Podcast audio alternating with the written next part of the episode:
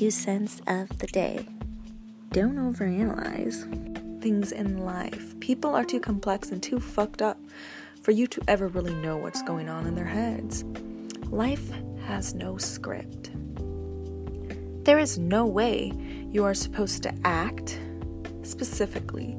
So steer clear of people that cannot handle a little weirdness from time to time. Don't wait until the perfect moment. It'll never come. Learn from your mistakes. You'll miss the 100% you don't take when you hesitate. Furthermore, constant interruption is a destruction of the imagination. Art is the way we communicate with each other, truly a higher form of spirit. Fun, exploratory things that.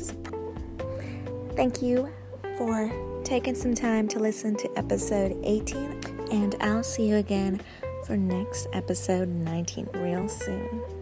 See you.